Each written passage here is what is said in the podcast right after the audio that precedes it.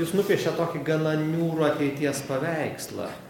Žinot, e, niūrų visuomenės ateities paveikslą, sakė, mūsų anūkai tai jau tikrai bus už borto, nes darbo vietų robotai iš jų atims visas, o kas jau liks ten tiem labai nedaug laimingiesiems. Tai jūs, kadangi daug su ateitim dirba, vizionierius esate, iš tikrųjų mes galim likti, na, mes gal dar Ilja kažkaip čia visi prabraškėsim iki tos pensijos, bet jau mūsų vaikam ir anukam bus kas tada, prateskit. E, neturėk iliuzijų, neprabraškėsim, nes medicina labai greitai tobulėja ir labai ilgai reikės braškėti. tai a, jeigu labai trumpai atsakyti klausimą, tai a, ateitis yra daug geresnė, bet su viena sąlyga. Reikia keistis. Reikia keistis. Tai apie švietimą ir... Labai, labai, labai paprastai. Ateitis yra daug geresnė, bet tiems, kurie keičiasi. Jau, tai va šiek tiek e, šiandien e, apie ateitį. Ir, ir e, buvau pakviestas čia su labai pragmatinė, praktinė užduotim pasidalinti išvalgom, kaip padidinti kažkiek tai investicijų, subsidijų našumą nes a, nors ir džiaugiasi prieš tai pranešėja, kad rezultatai yra puikus geri, bet gali būti daug geresni. Ir vėlgi paprastai statistika indikuoja, kad a, viešosiuose programuose našumas kažkiek atsilieka nuo verslo našumo. Taigi, ką norėčiau šiandien pašnekėti apie tai, su kokiom problemom, kadangi iš tikrųjų a, ir profesionaliai tame tarpe esu susidūręs, a, susiduria ugdymo sistemos, šiandien šnekėsiu apie formalios ugdymo sistemos, problemas, nes vėlgi bet kokie projektai, investicijos, subsidijos, tiesioginė parama ir, ir kita veikla, jeigu nukreipta į tikrųjų problemų sprendimą, nesugalvotų, kaip dažnai būna, kai nori tiesiog įsisavinti biudžetą, o tikrųjų, tai automatiškai rezultatas yra daug geresnis, taigi leidau savo išgrininti, padarinau tris blokus. Pirmas blokas iš tikrųjų kažkiek tai apie pinigus ir ateitį, ir kodėl a, iš principo esame taške, kur tiesiog privalome kažką daryti. Antre, antras blokas yra apie kas konkrečiai Lietuvoje mano vertinimo a, a, trukdo judėti toliau. Ir trečias blokas yra toksai šiek tiek aukštesnio ligmens, su kokiais iššūkiais paskutiniu metu susiduria iš principo pasaulio formaliojo ūkdymo sistema ir kurie turėtų turėti principaliai kitokių sprendimų, negu gali pasiūlyti šiandien visą sistemą. Taigi mano užduotis užduoti klausimus, pareiškinti problemas, mažai šią sekundę turiu atsakymų, bet tam ir susirinkome, kad išprovokuoti jūsų mąstymą, išgrininti, ką norime daryti toliau. Ir vėlgi taip spėju, kad čia sėdintis gali ženkliai stipriai įtakoti, kuria linkme bus nukreipti tie resursai, kurie, ačiū Dievui, yra ir didėja tam, kad iš tikrųjų nauda būtų daug stipresnė negu šiaip savo atsitiktinai. Taigi, pradžiai tiesiog banalus teiginys, bet vėlgi, kadangi esu pripratęs kiekvieną savo žodį grįsti faktais, skaičiais, tai tiesiog pradėsiu nuo labai banalaus paprasto dalyko, kad pagal visų tyrimų rezultatus, pagal visą statistiką, edukacija, švietimas, ūkdymas ženkliai didina ekonominę gerovę. Čia yra už mane skaidriai iliustruojanti JAV tyrimų rezultatus, kur yra tiesiogiai susijęti įsilavinimo laipsnis ir uh, uždirbis, tai yra gerovė, kurią ekonomiškai žmogus sukuria visuomenė ir savo, aiškiai matosi, kad uh, nebuvimas išsilavinimo ir buvimas uh, veda prie keturių kartų skirtumo uh, gerovės kiekį, kurį tas edukuotas visuomenės narys uh, gali sukurti. Jo, tai kai abstrakčiai žinai, jo mokintis gerai, tai vienas dalykas, kai konkrečiai žinai, kad visuomenės narys, kuris yra gavęs aukštą įsilavinimą, sugamina visai visuomeniai, pagamina keturis kart daugiau gerovės negu nebaigęs mokyklos. Ženklus skirtumas. Vėlgi galime paskaičiuoti, žinome maždaug mūsų BVP, žinome, kaip šalis gyventų, jeigu būtų arba ketvirtadalis, arba 400 procentų nuo šiandien. Taigi a, a, svarba yra labai apčiopiama. Ne šiaip jau tą skaidrę turėjau, nes aš įvesiu ir privesiu prie Lietuvos situacijos, kol kas tiesiog kaip faktą pažymėsiu, kad ta ekonominė graža yra aiškiai apčiopiama ir ženkli. Vėlgi į kontekstą šiek tiek įvesiu, šnekant apie ateitį, vėlgi privaloma analizuoti, kaip keičiasi, kokiu greičiu ir pagreičiu ateitis. Taigi už manęs yra skaidrė, kuri parodo, kiek žmonija per paskutinius porą tūkstančių metų gebėdavo vis greičiau ir daugiau sukurti ekonominės gerovės. Čia yra pasaulio pagal šalis arba pagal regionus vidutinis metų produktas vienam žmogui ir kaip jisai keitėsi tas produktas arba ta gerovė sukurta per paskutinius porą tūkstančių metų. Taigi vėlgi, jeigu šiandien žiūrint į tokias sėkmingas šalis kaip Amerika, vidutiniškai vienas visuomenės narys sukuria apie 50 tūkstančių dolerių ekonominės gerovės per metus, matote, kitos šalis kažkiek tai atsilieka, bet esmė ne tame, kiek yra skirtumo tarp šalių, esmė yra tame, kad visa mums šiandien matoma, apčiuopiama, žinoma, naudojama gerovė iš esmės buvo sukurta per paskutinius 50 metų, matote tiesiogiai kreiviai viršų. Taip pat automatiškai galite matyti pagreitį Jo, e, labai saugi prielaida visų ekonomistų, čia ne tik tai šito grafiko matosi, kad e, sekančius dešimt metų mes e, turėsime tokį pat, vėlgi, gerovės, bendro pasaulio gerovės kiekio didėjimą kaip per paskutinius 50 metų. Taigi drąsiai galime spekuliuoti, kad labai daug dėka visų pirma naujų technologijų ir mokslinio progreso Ir nekaip nesiruošti tam būtų net laidu, nes naujas piragas yra didelis ir kas kiek to pirago savo, savo šaliai, savo pensininkams, savo švietimo sistemai, savo medicinos sistemai sugebės paimti, tai apie tai yra klausimas. Dabar dar viena skaidrė, tai čia tiesiog įvadas vėlgi statistinis, yra apie tai retorinis klausimas, jeigu ta erdvė sukūriama, tai kam jinai priklauso, kas džiaugiasi to visų prieaugiu. E, vienas iš mato bent jau naudojamų investiciniam e, pasaulyje yra e, taip vadinama IPO analizė. Kadangi nesate finansininkai, paaiškinsiu, kad kompanija, kol yra privati ir nelisinguojama biržoje, jinai maža, vertė kompanijos yra labai sunkiai apskaičiuojama. Bet kai kompanija pradeda lisinguotis, tai yra tokios korporacijos kaip Google, kaip Apple, kaip Facebook, kurios turi priekybą savo akcijom biržoje, birža labai tiksliai nustato akcijų kainą, vėlgi, kadangi jau atliekama kruopšti ekonominė analizė investuotojų, galime aiškiai apčiopiamai konkrečiai suvokti, kiek ta korporacija yra verta pinigų. Tai va tą sekundę, kai kompanija pradeda listinguotis, iš esmės pasaulis pamato pirmą kartą paprastai tą vertę. Gerai, jūs ten Facebook esate geri ir įdomus, bet o kiek jūs kainuojate, kiek gerovės, vėlgi ekonominė išraiška jūs atnešite šitą pasaulį, tai va tą atsakymą, kiek vertės konkrečiai doleriais į tai kalkuliuota darbo vietos, investicijos, prietinė vertė, visa kita. Paprastai skaičiuojama būtent per tą išėjimą biržą, nes visa buhalterija tampa transparentinė, matoma privalomai, tai yra sąlyga išėjimo biržo, vėlgi akcijų kursas labai tiksliai nustato kompaniją vertę ir taip toliau, taigi tai yra dažnas naudojamas matas, kaip pamatuoti va, tą papildomą kiekį. Taigi pagal tą matą Amerika šiuo metu įsisavina apie pusę viso pasaulio gerovės sukūrimo. Amerikoje gyvena mažiau negu 5 procentai pasaulio gyventojų, e, sugeba įsisavinti e, apie pusę visos naujos teritorijos ir erdvės. Vėlgi vertinus tai, kad Amerika šiuo metu yra e, labai panaši į Europą savo ekonominių produktų, kiek ten skiriasi porą procentų, tai galime teikti drąsiai, kad visa Europa yra lygi šią sekundę šiandien Amerikai.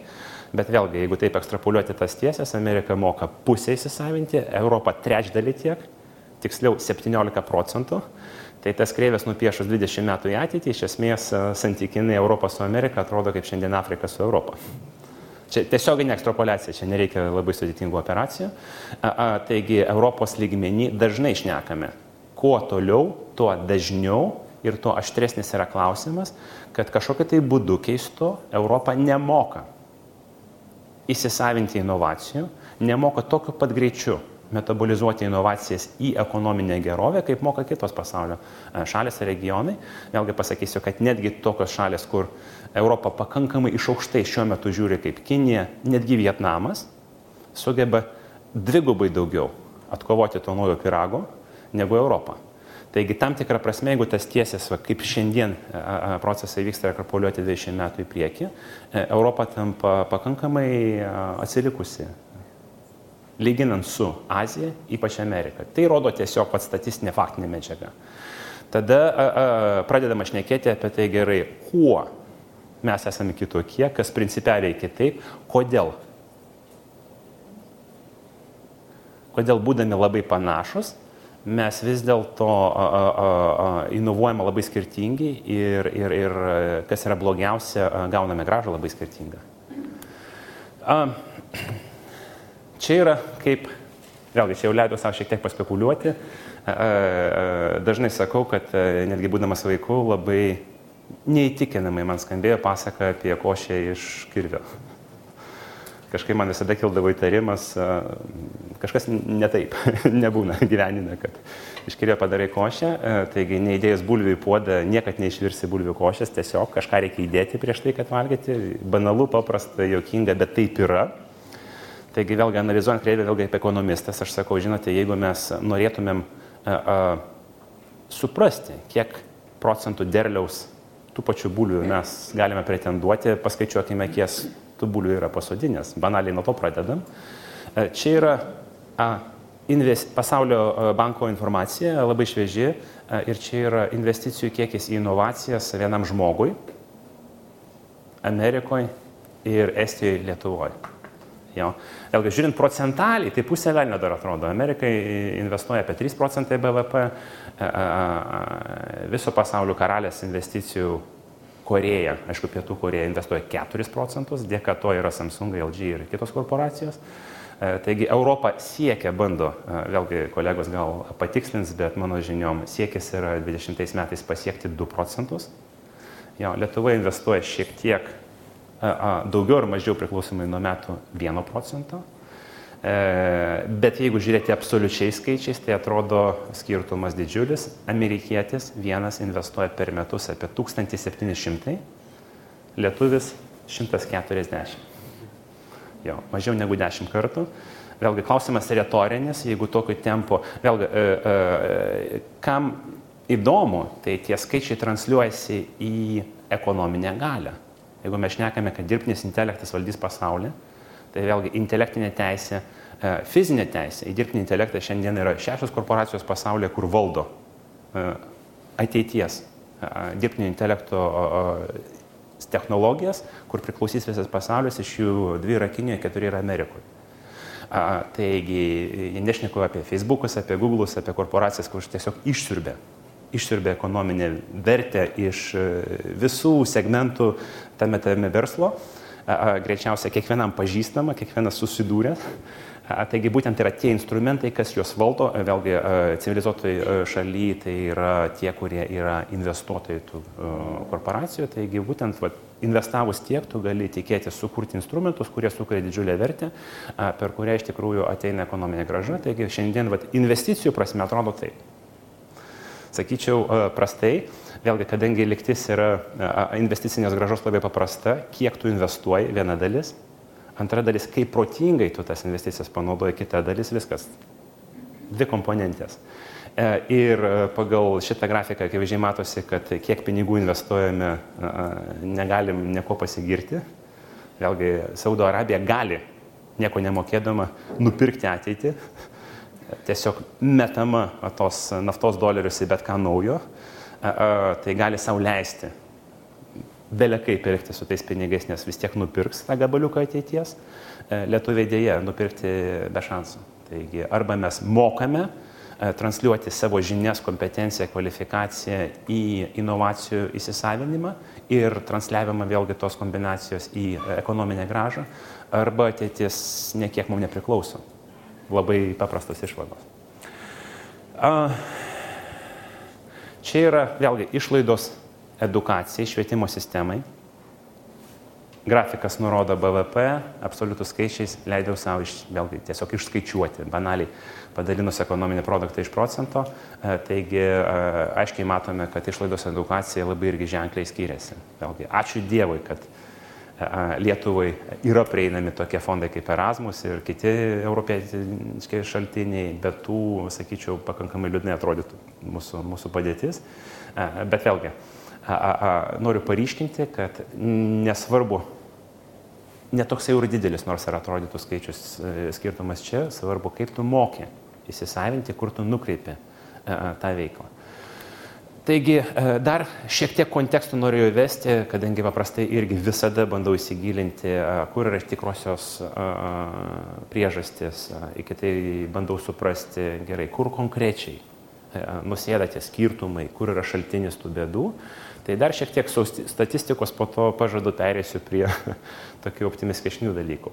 Taigi, a, a, vėlgi, išvelgus e, į tą sėkmę, kur e, tokia šalis kaip JAV turi e, naujose technologijose, nu, be abejo, supranti, kad didžioji dalis tos sėkmės ateina iš tokių korporacijų kaip Facebook, Google, Microsoft, Intel, Qualcomm ir taip toliau, taip toliau. Čia yra, čia yra vėlgi pasaulio brandai, kurie, kurie nu, yra simboliai inovacijų sėkmės vertės. Mažai kas žino, bet didžioji dauguma to ateina iš labai mažo teritorinio kampelio Amerikos vadinamo silicijos slėnių. Beveik visos šitos korporacijos, kaip aš vardinu, yra iš silicijos slėnio. Mažai kas šneka apie tai, kad silicijos slėnio širdis yra Stanfordo universitetas ir Stanfordo universiteto modelis, taip vadinamas. Nebūtų šito universiteto, šito modelio labai mažai tikėtina būtų atsiradusios visos šitos korporacijos, kurios yra išvardintos. Vėlgi supranti, kad tai yra labai sudėtinga, labai efektyvi ekosistema, tai nėra atsitiktinumas. Vėlgi kartais bandau palistruoti, sakydamas, žinote, jeigu jūs bandysite sukurti filmą kitur negu Hollywoodė, greičiausiai bus nepanašus pagal savo kokybę. Gali turėti meninę kažkokią kitą išaišką, bet techninė kokybė E, avataro neįmanoma už Hollywoodo ribų taškas, nes e, Hollywoodas yra ekosistema su viskuo. Aktoriai, studijos, investicijos, platinimas ir taip toliau, taip toliau. Taigi lygiai taip pat e, būtent Slėnės ir būtent Stanfordas yra tų inovacijų lopšys, kur, kur yra labai dėkinga infrastruktūra, labai dėkinga ekosistema tam, kad naujos idėjos būtų labai greitai įsisavintos ir labai greitai būtų praktiškai panaudotos tam, kad sukurti aiškę ekonominę gražą. Vėlgi, kadangi pripratęs viską iliustruoti skaičius, tiesiog keletą tokių skaičių, kur man asmeniškai daro įspūdį. Tai va, statistiškai suradau duomenis apie tai, kiek studentai, jau nešneku apie apie e, katedras dėstytojus, e, korporaciją, aš neku apie studentus vien Stanfordo. E, kiek studentai yra pritraukę investicijų, vėlgi tai yra matas investicinio metabolizmo, kiek investicijų privačių tu mokai pritraukti į savo naują kompaniją, startuolį. Taigi studentai per 10 metų pritraukia Stanfordė apie 20 milijardų dolerių. Taigi vidutiniškai per metus Stanfordo studentai pritraukė apie 2 milijardus dolerių investicijų į inovacijas, į naujas technologijas. Jeigu pasakysiu, kad pagal dydį Stanfordo universitetas yra panašus į Vilniaus universitetą, jau per a, a, metus ten studijuoja vienu metu apie 7000 studentų su viskuo, kad vėlgi tai nėra ten šimtą kartų didesnis ar kažkoks tai stebuklingas ir vėlgi retorinis klausimas, Jeigu Vilniaus universiteto studentai, vėlgi ar Kauno universiteto, nes jie vėlgi panašus pagal dydį, per metus investuotų apie 2 milijardus, kaip atrodytų Lietuvos startuolio ekosistema visai kitaip. Visai kitaip. Vėlgi dar kartą priminsiu, tai yra dar privatus pinigai, taigi nėra struktūrinių fondų įsisavinimas ar dar kažkas tai, tai yra privatus pinigai sąmoningai investuojami į inovacijas Vėlgi, iš karto pasakysiu, kad privatus pinigai daug sunkiau ateina į naujus projektus negu, negu valstybiniai. Tiesiog taip jau yra. Ir, ir vėlgi, tiesiog apibendrinus tą statistiką, vien Stanfordą, jeigu analizuoti, tai nuo 300 metų, kur yra prieinama statistika, šiuo metu gyvų kompanijų Amerikoje sukurtų per tą laikotarpį. Vienas Stanfordo studentais yra apie 40 tūkstančių, šiuo metu įdarbina apie 5,5 milijono žmonių, tiek darbo vietų sukuria ir pagamina ekonominės vertės, čia aš du kartus skaičiavau nuliukus, kad nesuklysti, 2,7 trilijono dolerių per metus. Va čia yra indėlis vieno Stanfordo universiteto, vėlgi panašaus pagal dydį į Vilnius ar Kauno, į Amerikos ekonomiką. Galite dalinti tos skaičius kaip norite iš gyventojų kiekio ar iš šalies kiekio. E, bet tai yra iliustracija, kas iš principo yra įmanoma. E, ir būtent tai yra mechanizmas, per kurį, vėlgi tas naujas sukurtas piragas, ne tik tai didėja, bet ir labai greitų, greičiu atitenka ne Europai dėja, ne Lietuvai, o, o Amerikai. A, a, irgi paryškinsiu dar vieną paskutinį savo statistinį e, faktą, kad a, nors ir Stanfordas yra stebuklas tam tikrą prasme pasaulio kontekste, pasakymas, kad tik tai Stanfordas yra unikalus, čia yra fenomenas atskiras, nepakartojimas, tai aš paėmiau statistiką top 20 JAF universitetų pagal tą patį parametrą. Ir nors be abejo Stanfordas yra pakankamai didesnis, bet jeigu žiūrėti į vidurkį, tai netaip jau stipriai atsilieka. Iš esmės galima sakyti, kad bent jau top 20 universitetų yra panašios eilės kaip ir Stanfordas, vėlgi imant jau tą 20-uką, tai per tą patį 10 metų laikotarpį investicijų kiekis bus 200 milijardų ir, ir, ir, ir sukūrėma per, reiškia, per tą laikotarpį sukurta apie 10 tūkstančių kompanijų. Taigi 20 milijardų per metus. Čia yra indėlis 20 Amerikos universitetų.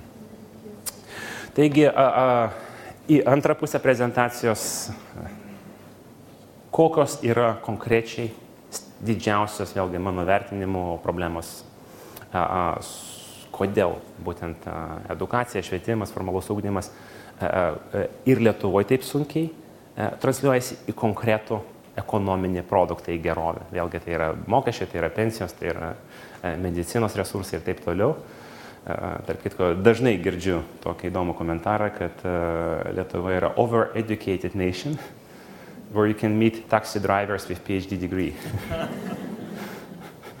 jo, tai, tai, tai iš vienos pusės kaip ir džiaugiamės jo, kad vėlgi visi mūsų formalūs vidurkiai yra labai aukšti, e, e, bet kažkaip praktiškai to nesimato. jo, kažkaip vis dėlto šalis, kur edukacija yra daug mažesnė diplomų kiekį matuojant, vis dėlto ekonomiškai stipriau gyvena. A, a, tai va, tai e, keletą momentų. E, prabėgsiu, e, tikrai nesigilinsiu kiekvieną labai giliai, bet pradėsiu mano vertinimu, tai yra vieni iš svarbiausių momentų. Išspręsti nors vieną iš jų yra automatiškai padaryti didelį poveikį visai sistemai. Tai pirmas dalykas, iš tikrųjų, krenta momentaliai akis vertinant Lietuvos sistemą, kad visų pirma visose ligmenyse, šnekant nuo aukščiausių universitetų vadų iki bet kokio segmento vadovybės, orientacija yra akademinius pasiekimus. Jo, tai yra patentų kiekis, tai yra publikacijų kiekis, tai yra mokslinės ten tyrimo valandos ir panašiai, pašnekos su visais iš esmės rinkos dalyviais, supranti, kad a, a, nors kokio ekonominio mato, gerai, puiku, subsidijavome jums ten šimtą patentų, džiaugiamės, kad juos turite, o kiek tie patentai uždirbo? A, a, a, niekur, va tiesiog niekur nesuradau nei vieno ekonominio mato, kad a, nors kokios investicijos, resursai, graža, akademinės valandos patentų kiekis būtų nors kaip netgi matuojamos, jau nešneku, kad verčiama siekti tų rezultatų. A, a, a, Ir kaip a, a, vadovas, tarp kitų šiandien boso diena, jo, aš jau esu gavęs savo maikutę su pasveikinimu, tai kaip vadovas jums pasakysiu, kad a, labai gerbent amerikiečių menedžmento a, mokyklą, pasakysiu, kad vadovo pirmoji taisyklė, ko nematuoja, to negauni. Paprasta, banali taisyklė. Ko nematuoja, to negauni greičiausia galite tą paantrinti. Taigi, jeigu iš universitetų niekaip nėra, arba iš sistemos plačiau, nes ne tik universitetas nori ten patalpinti, niekaip, netgi nematuojama, nešneku prašoma, niekaip nematuojama ekonominė graža, automatiškai jos nebus. Taškas. Vėlgi, e, bus aukštas labai siekis e, beliekiek patentų užsikrauti, nes pagal tai yra matuojama, bus nulinė motivacija, nors kaip tos patentus realiai fiziškai paversti į ekonominę gražą, nes tai netgi nematuojama. Taigi rezultate kažkada prieš porą metų su kolegom darėm auditą tam tikrą prasme globalų, kiek vertės yra užšaldyta patentų pavydalė, mūsų vertinimai ten atsidūrė ties dešimtis milijardų eurų, tiek vertės patentų sėdė užrakinti panaudojimo, reiškia, tai yra seifas, iš kurio rakteliai yra išmeti iš liūtų dėžę, nes panaudojimo mechanizmų nėra.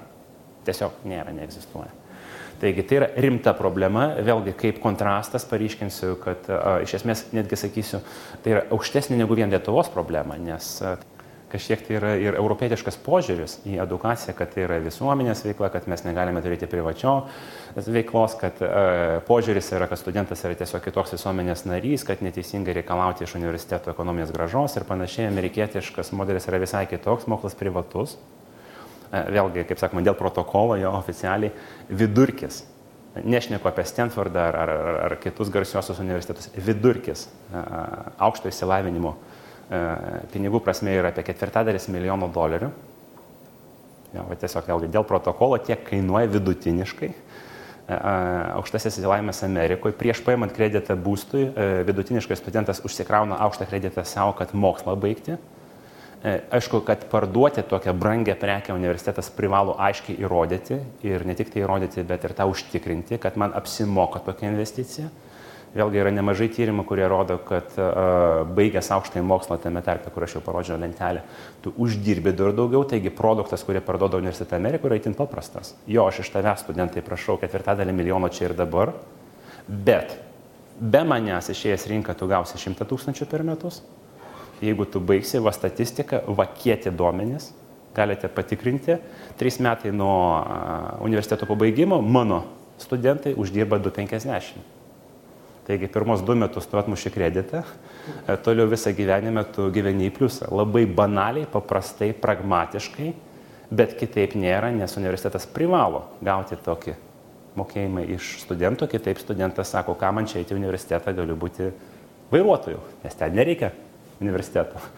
Tai aiškiai įrodo gražą, ne tik tai įrodo, bet užtikrina, e, tada e, sugeba tą produktą parduoti, bet vėlgi visą tai veda prie to, kad ekonominis matas, pavyzdžiui, dažna statistika yra, kiek mano studentai rinkoje gauna į rankas atlyginimo 3 metai ar 5 metai nuo baigimo. Aiškiai, paprastai. Jeigu universiteto studentai išėję į rinką gauna nieko mažiau negu nebaigė, retorinis klausimas, kam tas universitetas reikalingas tam studentui. Tiek e, laiko prasme, tiek pinigų prasme. Taigi e, tai yra visa e, dėl paprastos priežasties matuojama ekonominė graža ir antroji vietoje yra visa kita retorika. Vėlgi grįžtant prie Lietuvos,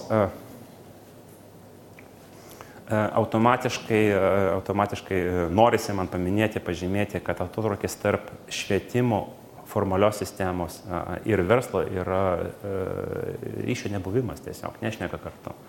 Vėlgi atsakingai galiu pasakyti, nes mūsų fondas apie porą metų praleido, siekiant bendradarbiavimo su universitetais ir mūsų išvada yra, kad sąlečio taškų nėra.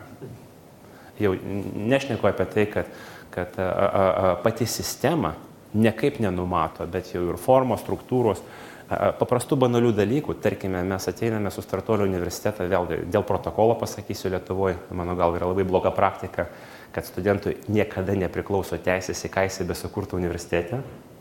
Žinote ar ne? Bet kaip? Teisingai, teisingai, nieko nepriklauso, bet vėlgi, kadangi e, varomoje masiška yra studentų, tai aš dažniausiai noriu, teisingai sakot, niekam nepriklauso. Tai labai dažnas mūsų buvo pokalbis, ateina studentas su stebuklinga idėja, koncepcija ir ne šiaip savo ten socialinis tinklas šuniukams, o kažkas tai iš aukštų materijų, kur tikrai yra daug ekonominių ten ir žinių. Ir, ir, ir kaip mes darome bazinį due diligence teisinį, suprantame momentaliai, kad teisės studentui, kuris tą sukūrė, jeigu tai yra magistro darbas, investuota ten 2000 valandų, nesvarbu, priklauso universitetui, o ateinam universitetą, sakome, žinote, studentas nori jūsų paprašyti teisės savo sukurtą darbą panaudoti startuolį. Ir netgi jeigu pritempti už ausų ir pasakyti, kad pareigūnai, kurie turėtų uždėti parašus, geranoriškai žiūri, nesuranda formulių priemonių. Bet nėra instrumento, nėra nei pavyzdžių, sutarčių, e, tu niekaip negali duoti to startuolio nusavybės į balansą įrašyti universitetą, taip nėra instrumentų. Tai, tai vėlgi atsakingai sakau, kad beieškant sprendimų per porą metų, ir vėlgi čia aš neku ne iš vieno atveju, ne iš dešimt, čia yra sistema, kad sąryšio tarp akademinio pasaulio verslo tiesiog nulis, jo veda į tai, kad iš esmės visos žinios ekonominė prasme metama šiukšlių dėžė. Tiesiog panaudoti nėra instrumentų. A, a, Vėlgi, šnekant apie, apie, apie sistemą, a, a, labai, kas svarbu, yra iniciatyva, motivacija. Tai tikrai nuoširdžiai džiaugiuosi, kad tiek diskusijų pažadinu.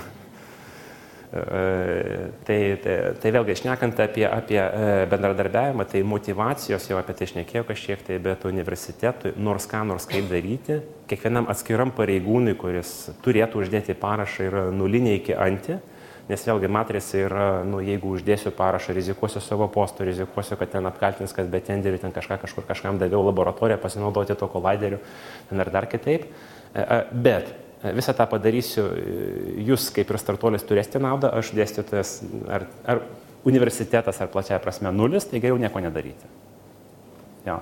Tai čia iš esmės vienas rimčiausių sisteminių, sakysime, gal blokų bet kuriuom inovacijom, kad bet kokiam lygmenį, kur valstybė E, dirbai su inovacijom, kiekvieno atskiro individo sprendimo motivacija yra minusinė, nes jeigu nieko nedarysi, tikrai nenubaus, o jeigu kažką netyčia padarysiu ir kažkas netyčia atsitiks, prarasiu darbą.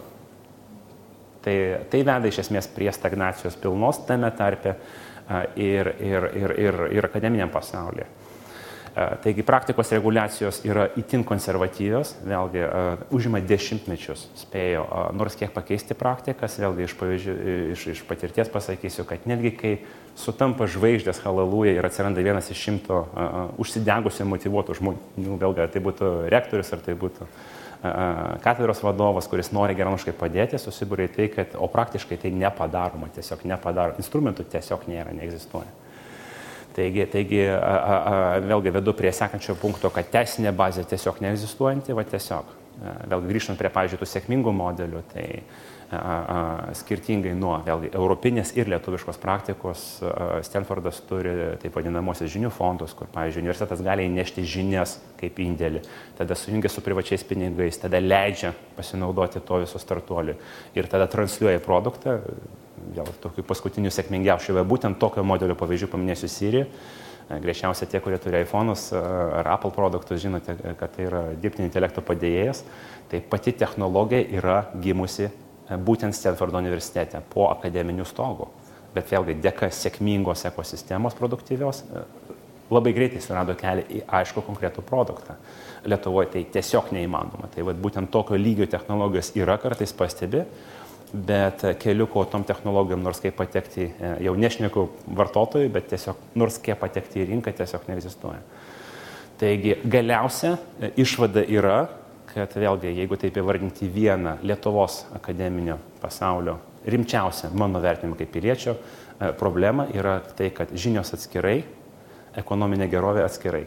Nekaip nesusiję, O įvertinus tai, kad vėlgi piragas auga būtent ne šiaip savo, ne per papildomą bulvių kiekį išauginimą su visa pagarba bulvių industrijai, bet per aukštas technologijas, kurios privalo ateiti iš akademinio pasaulio. Taigi išvada yra, jeigu tą atjungiam, automatiškai, nors kiek pretenduoti į tai, kad pridėtinė vertė pas mus bus didesnė, tiesiog būtų naivu. Jau nebesvarbu resursai, svarbu, kad principinio keliuko nėra. Taigi čia yra uh, Lietuvoje. Dabar, kad nebūtų taip jau visiškai liūdna, uh, pasakysiu apie pasaulį, tai vėlgi darysiu paspekuliuoti, kad iš principo pasaulio ūkdymo sistema susiduria su principiniais iššūkiais. Principeliais, ne šiaip savo, kad kažkas problematiško leidžia šiek tiek toliau judėti, kad principeliai neveikia. Ir vėlgi išskirsiu gal keturis, mano vertinimu, gal tokius svarbiausius. Tai pirmas dalykas, kad be abejo lygiai taip pat kaip auga ir ekonominė graža, e, gal dar didesnių greičių auga žinių kiekis.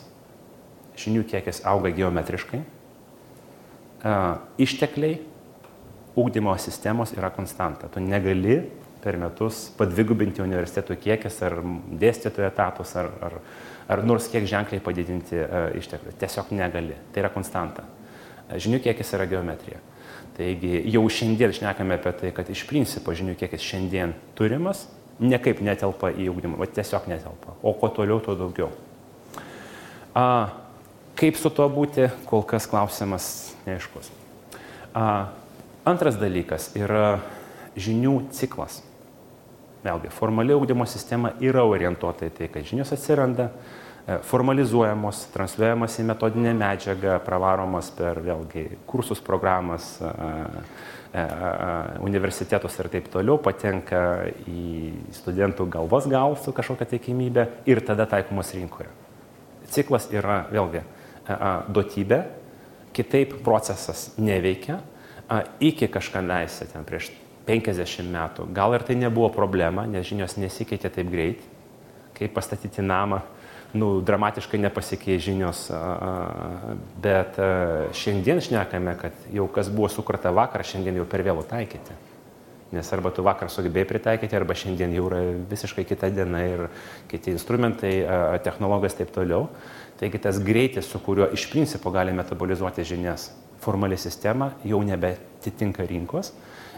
O įvertinus tai, kad vėlgi naujausi instrumentai yra galingiausi instrumentai, aš neku vėlgi apie instrumentus, kurių našumas yra ten milijoną kartų didesnis už, už jeigu tu jų netaikai, tai kaip principeliai su tuo susidoroti ir kaip vis dėlto šviežia žinias pristatyti žmogui, klausimas aktuolus, nekaip neišspręsta šiuo metu formalią sistemą, bet tiesiog nekaip. Dabar dar vienas dalykas yra žinių fragmentacija. Ką aš vadinu fragmentacija, tai yra, vėlgi, jeigu kažkadais šnekėjome ten marketingas ar statybos ar architektūra, įsivaizdavome tokį didelį žinių bloką, ten keturių metų trukmės, kad jį gauti. Tai šiandien šnekame, kad ant tiek žinių daug, ant tiek greitai keičiasi, kad žinių formatas jau nebėra keturių metų kursas, žinių formatas yra 30 minučių seminaras. Santrauka va tiesiog sintezė. Ryte gavau tokį dozę per dieną pritaikau, vakare išmečiau.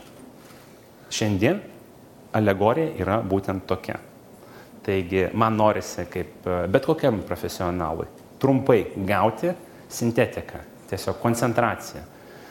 Ryte panaudoti, išmesti. Būtent taip atrodo žinių fragmentacija šiandien vėlgi dabartinės sistemos niekaip su to nesusidoroja, bet tiesiog niekaip. Jau nešneku apie tai, kad tų gabaliukų yra įvairiausių tipų ir, ir, ir bendrinės žinios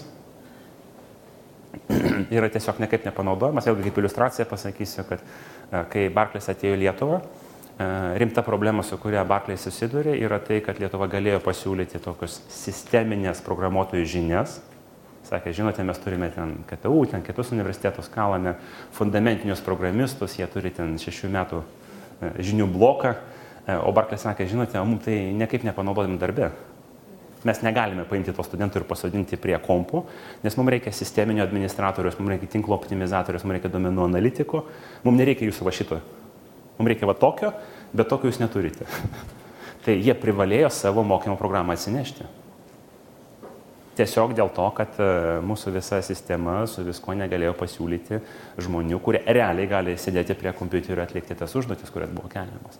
Čia tiesiog iliustracija vėlgi, kad nesvarbu, kad tu tiek ten tu turi fundamentinių žinių, e, e, šiandieninė profesija yra ne apie tai. Apie tai, kad vėlgi ryte sužinojau, per pietus pritaikiau, vakariai išmešiau.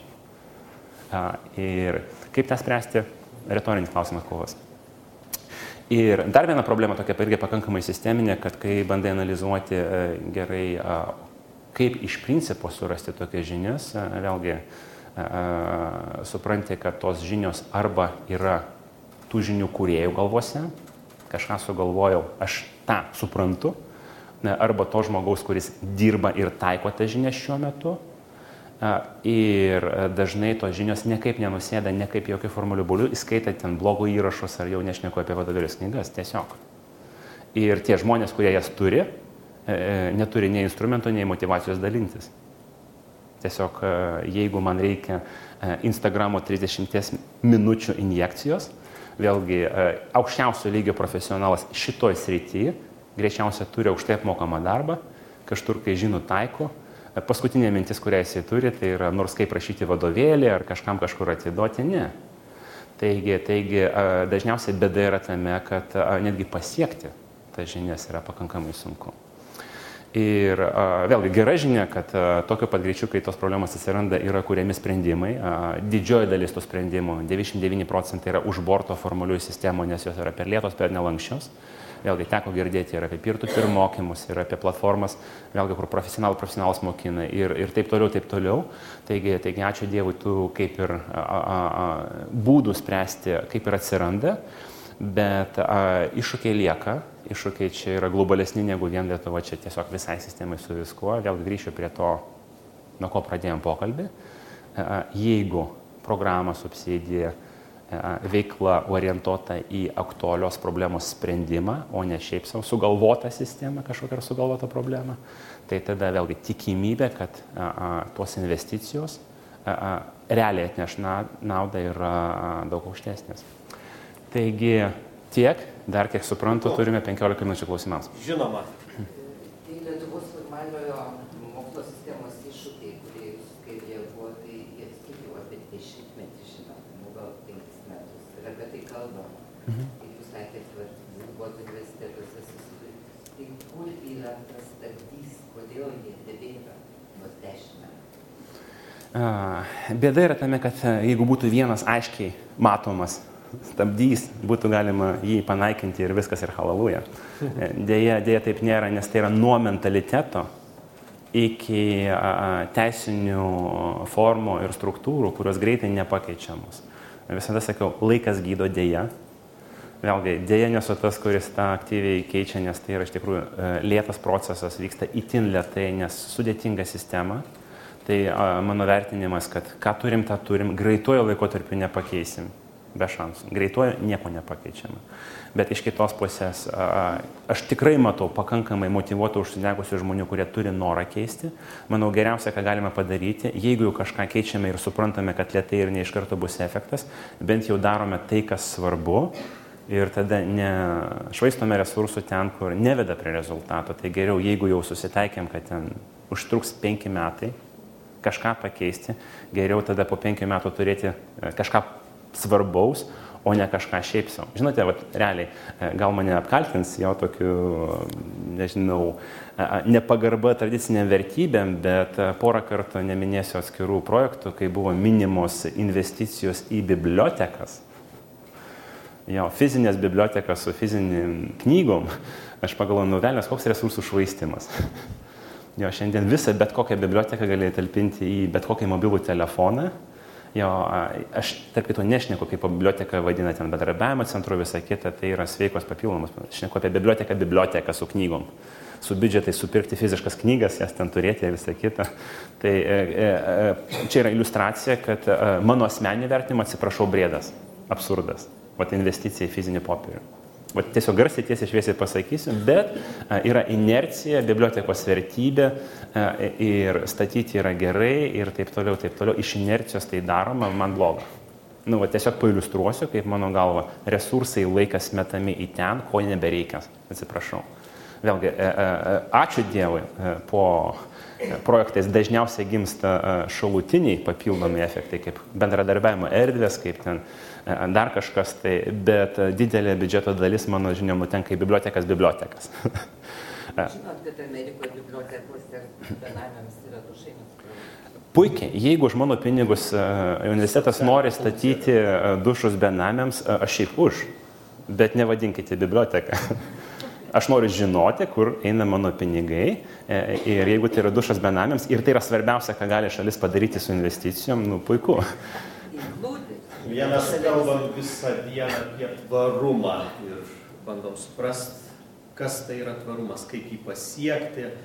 Pat verslininko požiūrį, kas yra tvarumas ir jeigu produkto lygmenį galėtum pasakyti, va čia yra inovatyvus tvarus produktas, o čia galbūt inovatyvus, bet nelabai. Uh, uh, jo, šiaip dar irgi vienas įdomus komentaras, pasakysiu tokį gal neįprastą požiūrį. Uh, netikiu, kad iš karto yra duota numatyti sėkmę nors vienos iniciatyvos. Vėlgi, ar tai būtų projektas ar produktas. Numatyti. Jo. jo, jo, jo. Visada, kai sako, žinote, mes norime statyti erdvėlaivį, skiriame X milijardų, pradedam nuo šiandien, baigiam už 30 metų, man iš karto visada blokas barjeras nes aš, nežinau, gal mano imtis yra labai kitokia negu kitų, bet mano patirtis, kad visos iniciatyvos dažniausiai nepasiseka su santykiu maždaug 90 procentų. Čia mano patirtis, jo.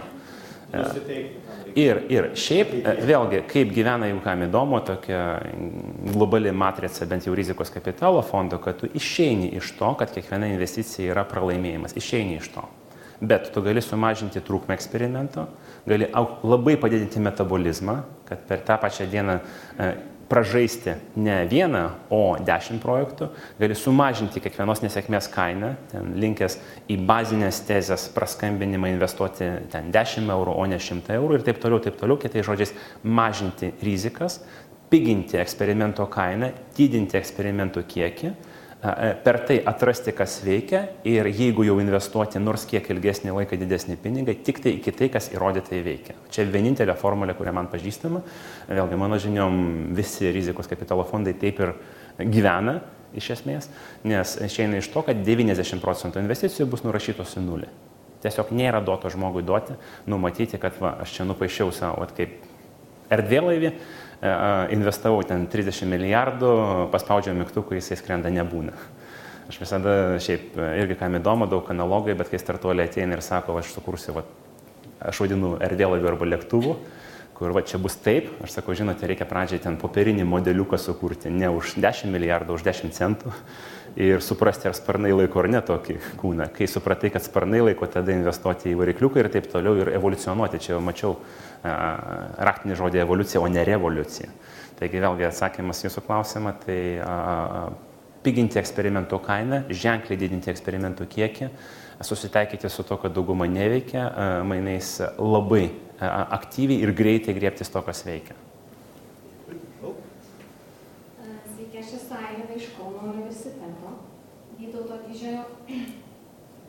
Ir noriu pasakyti, kad Pirmiausia, tai pakviesti jūs noriu į universitetą. Esate galimybė apsilankyti.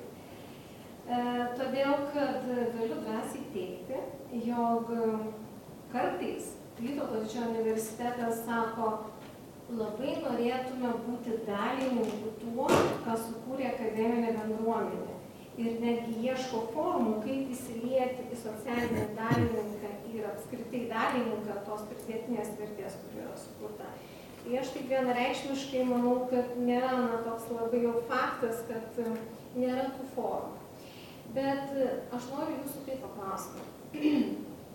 Kalbant apie technologijų um, įtaką nebejotina mūsų ateičiai ypatingai apie dirbtinio intelekto, sakykime, technologijų įtaką mes čia kalbėjom prieš tai esančiai sesijoje. Ir kaip ir sutarėm vertybinių pagrindų, kad labai būtų svarstu svarbu perskirstyti kapitalą, sukūrimą kapitalą, būtent pridėtinės vertės, kurią sukuria žmogus ir technologija. Aš nežinau, kaip jūs įsivaizduojate, aš įsivaizduoju, kad galbūt Lietuva net negalėtų būti paėgi šalis, kuri sukurtų, na, kaip jūs iliustruojate, pagal biudžetus prieinamus, sakykime, Stanford ar kitiems universitetams, gal kažkada ateityje tokias technologijas rinktis formuoti algoritmus, kur, kurių pagrindų įveikia, bet kiek mes žinom, visa žmonija šiandieną kuria algoritmą ir kol kas dirbtinis intelektas ima duomenis iš mūsų. Todėl šitoj visuomeniai reikalingi juk visokie žmonės, ne visi turi būti verslininkai. Na, aš, pažiūrėjau, esu gera verslininkė, bet aš daug gerų, daug gerų produktų sukuriu, bet jų nemoku gal parduoti. Tai kaip jūs galvojat, va tas santykis, nes matot, aš tai galvočiau, kad vis dėlto verslumas yra labai gerai, jis yra labai reikalingas, bet formalus išvietimas turi galvoti apie įvairią, įvairią visuomenę, apie mūsų visus skirtingus toje visuomenėje. Todėl galbūt ne kiekvienas universitetas turi turėti pirmą strateginę nuostatą kaip verslumo nuostatą, bet e, ir truputėlį platesnių strateginių siekių. Ar jūs su tuo sutiktumėte? Kaip pavyzdžiui, Naujoji Zelandija, žiūrinti labai gerą JAV pavyzdį, kuri šiuo metu išgyvena didžiulę krizę, humanitarinę krizę, iš esmės demokratinę krizę, atsisakė ekonominių ir verslumo siekių, netgi premjero, kaip sakant, kalboje. Ir, na, grindžia kitais siekiais, kad iš, išsaugotų savo civilizaciją, savo valstybę žmonės. Jo, wow, tai čia dar valandą galėčiau atsakinėti po punkčių. Jo, bet šiaip labai gilus klausimai, e, tai prabėgsiu. Jo, nu, Nauja Zelandija džiaugiuosi už juos, jie yra penketukė pagal pasaulio ekonominę gerovę vienam žmogui, jau gali sau leisti. E, dar daugiau pasakysiu, jeigu paimsite Norvegiją, e, visada miniu tą pavyzdį šalis, kuri gali sau leisti ne vienam visuomenės nariui nedirbti. Jeigu šiandien visi norvegai nedirbs, vien vegetuos iš nacionalinio investicinio fondo, kurį jau sukaupė dėka naftos, kiekvienas visuomenės narys per metus gaus 25 tūkstančių eurų nemokamų pinigų, nieko nedarydamas. Tai problemos, kurios kelia savo valstybės, kurio jau sukuria gerovę, yra labai kitokios negu kur dar nesukuria.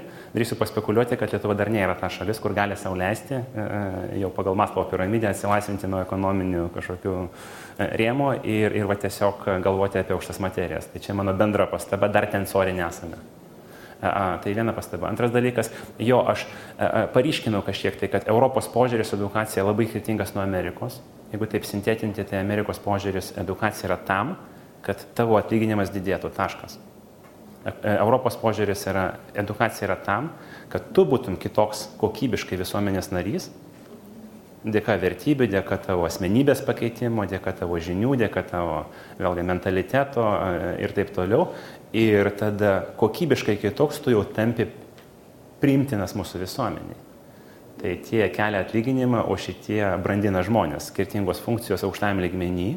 Tai vėlgi aš suprantu, kad tiesa privalo būti kažkoks balansas, tu negali išimtinai komercializuoti, nors amerikiečiai tai daro, bet negali ir tarp kitko visiškai atsiriboti ekonomikos, nes dėja, bet be duonos, be medicinos žmogus fiziškai neišgyvens. Tai vėlgi aš sutinku, kad kažkiek tai vėlgi tų matavimų ar strategijos privalo būti nekomercinės, visuomeninės, filosofinės, ten aukštų materijų, bet kad tame visiškai nebūtų ekonomikos, aš nesutinku. Aš tiesiog nesutinku. Tai kur tas balansas, nežinau, jisai kažkur privalo būti. Na, balansas visada gimsta ginčiuose, diskusijose, normos gimsta gyvoje, dinamiškoje, kažkokioje intelektualioj visuomenės diskusijoje. Bet šito gera žinia, tarp kitko, vėlgi atsakant į jūsų klausimą, jo, nuoširdžiai tikiu kaip ir jūs, kad ateitis yra dirbtinio intelektui paklausy taškas. Jo, vėlgi iš tokių retorinių pamastymų, ką aš pasakiau, nesvarbu. Nes 20 metų nuo šiandien nesvarbu, kokia edukacija, kvalifikacija, kompetencija, kūrybiškumo turėjo žmogus nesvarbu. Garvardas, Stanfordas, 20 metų medikų patirties, koks skirtumas? kompas padaro greičiau, pigiau. Jo, tai, tai iš esmės einame, vėlgi tokia mintį kartais uh, gimsta, kad uh, va šiovinė karta yra aukščiausias intelektinis žmogus pikas per visą istoriją, tiek į ateitį, tiek į, ateitį, į praeitį žiūrint. Nes uh, kaip mums šiandien fiziškai nebereikia būti ten labai stipriu, kad kasti bulves, nes traktorius yra, tai ir 20 metų nuo šiandien e, intelektiškai neprivaloma bus žmogui būti nors kiek protingam, nes mašinos daro greičiau, kokybiškiau, intelektiškiau. Gerai, blogai nežinau, e, žinau, kad kitaip. Tai vėlgi tokia viena iš pamastymų sričių yra, ką daryti visuomeniai, kai tiesiog iš principo, ką tu gali padaryti, ekonomiškai niekam nereikia. Pat tiesiog. Tu nieko negali pasiūlyti pasaulyje, nieko už ką tau pasaulis mokėtų pinigus. Nes visa, ką padaroma, yra automatiškai padaroma tų platformų, vėlgi teisės į kurias priklauso jau vėlgi tom valstybėm, visuomenėm, individams, kurie pasirūpina tas teisės laikų turėti. Vėlgi išnekame, vėlgi jeigu šiandien padaryti prielaidą, kad ateitis priklauso arba kažkokia proporcija, arba vienam iš šiandien turimų šešių dirbtinio intelekto bazių variklių, nedaugiau, ne mažiau šeši Ir, ir labai aukšta tikimybė, kad vienas iš jų arba keletą iš jų arba visi evoliucionuos į kažką, kas tiesiog valdys savo, žinai, kaip matrica, atsiprašau, bet tai tampa realybė. Tai va, bet vėlgi, čia jau labai per toli, noriu tikėti, kad iki to a, tikrai turėsime ką padaryti, o grįžtant prie atsakymo, ką galime padaryti, kai resursų neturi. Aš tada sakau, žinote, partizanas kartais daug stipresnis už reguliarią kariuomenę. Tiesiog reikia suprasti savo stiprumus ir nebėgti prieš traukinį. Jo, tai PVZ tiesiog iš daugelio sričių tikrai šnekame daug apie tai, kad Lietuva yra, pažiūrėjau, finansinių inovacijų šalis. Jo, tikrai nuoširdžiai tikiu, kad tokios itin super naujos technologijos kaip blockchain, kaip kriptovaliutos yra itin įdomi materija, nes tai yra žaidimai, kurių niekad nežais, arba bent jau trumpuoju laikotarpiu nežais nei Amerika, nei, nei Kinė, nei kitos šalis. Ir vėlgi, dėl protokolo gerai blogai vertinama kitas dalykas, bet lietuviai per 17 metus sugebėjo sukurti apie vieno milijardo vertės, taip vadinamą SEO, nesigilinsiu į terminologiją, bet tai yra daug. Tai yra šimta kartų daugiau, net per tą patį laikotarpį, pavyzdžiui, Lietuva investavo į inovacijas ne savo netgi Europos pinigus, vieną šimtą kartų daugiau.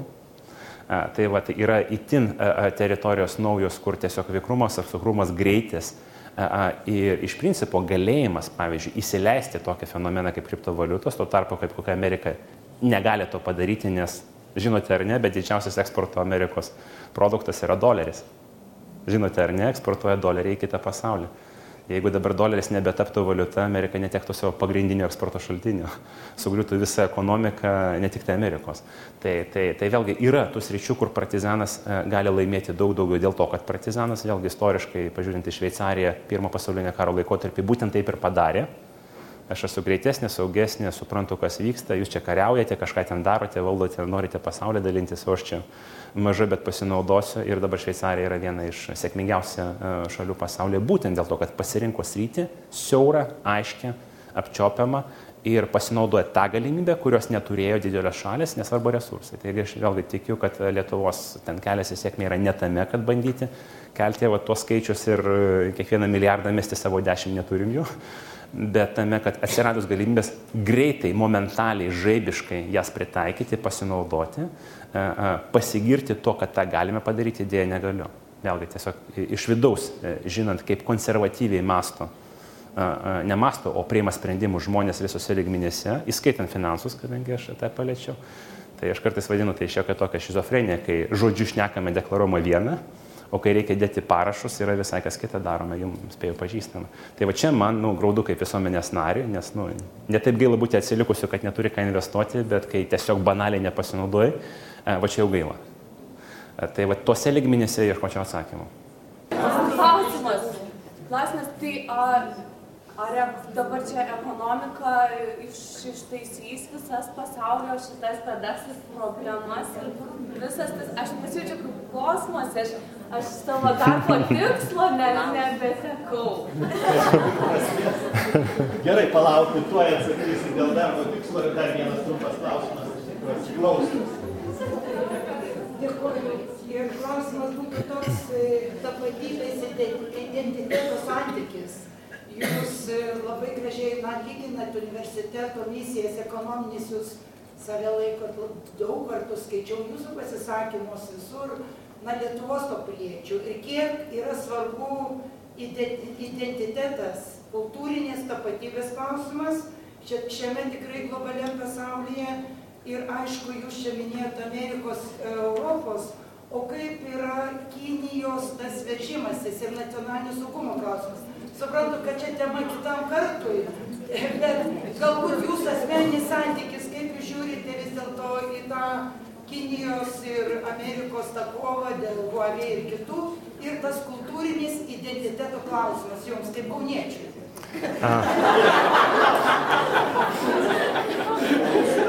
Aš galėčiau pajokauti, kad kultūrinis identitetas ir kaunėtis yra nesuderinamos savokos. Bet ne, jo, atsakysiu trumpai, pažadu pradžiai jūsų džiaugiuosi, kad išmušiau iš komforto zonos. Džiaugiuosi nuoširdžiai, nes tai yra pradžia viso kito. Kai žmogus yra komforto būsenoje, bet koks psichologinės vadovėlės pasakys, kai žmogus jaučiasi komfortiškai, nejaučia jokių grėsmių, spaudimų, motyvo nors ką keisti daryti nėra, jokių pokyčių nebus, tai džiaugiuosi. Tai bent jau paragins jūs ten paguglinti kažką, tai gal vis dėlto atrasti kažką, tai ir nuoširdžiai sakau, čia visiškai prie protokolų ir visiems, nesvarbu profesija, šiandien vėlgi mokėjimas, pavyzdžiui, bendrauti su dirbtiniu intelektu yra toksai pat bazinis raštingumas, kaip prieš 200 metų buvo rašymas. Žinote, buvo profesija, jo žmonės nemokėjo rašyti žinau kosmosas, džiaugiuosi, kad išmušiau, tai bus nors koks impulsas pasidomėti nuoširdžiai, kiekvienam čia sėdinčiam, sėdinčiai, sakau, kad a, a, jo galima ignoruoti ir viskas gerai ir, ir 20 metų nuo šiandien visuomenė bus pajėgi mokėti kiekvienam visuomenės nariui tą vadinamą bazinę pajamą, bazinės pajamas, kad tiesiog nieko nedaryti už tai gauni, bet labai abejoju, ar žmonės gyvenantis iš bazinių pajamų, neprivalantis dirbti, bus laimingi, labai abejoju. Žmogui privalomi iššūkiai, privalome kažką daryti, kurti. Tai vėlgi, tiesiog mano trumpas atsakymas, puiku, reiškia, turėjo poveikį. O, o jūsų atsakymą, reiškia, apie kultūrinį identitetą ir visą kitą, tai yra du ekstremai. Vienas yra globalizacija veda prie našumo, be abejo, tik tai globalizacija veda prie našumo.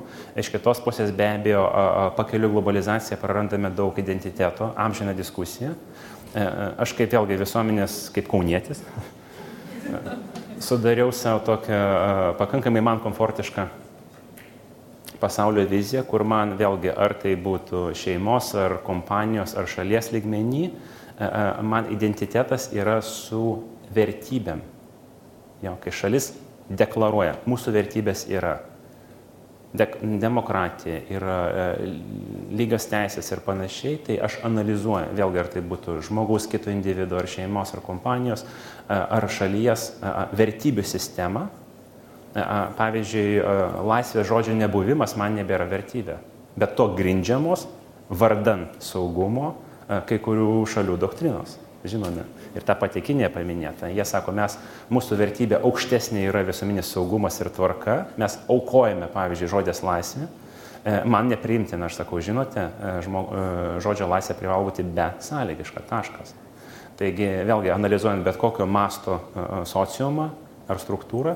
Visų pirma, man atrodo, kad nu, asmeniškas požiūris, kad uh, tai yra vertybių sistema, kai tu per savo kritinį mąstymą uh, įvertini, ar tau pakeliu ar nepakeliu. Vėlgi nėra gerų blogų vertybių, nebūna.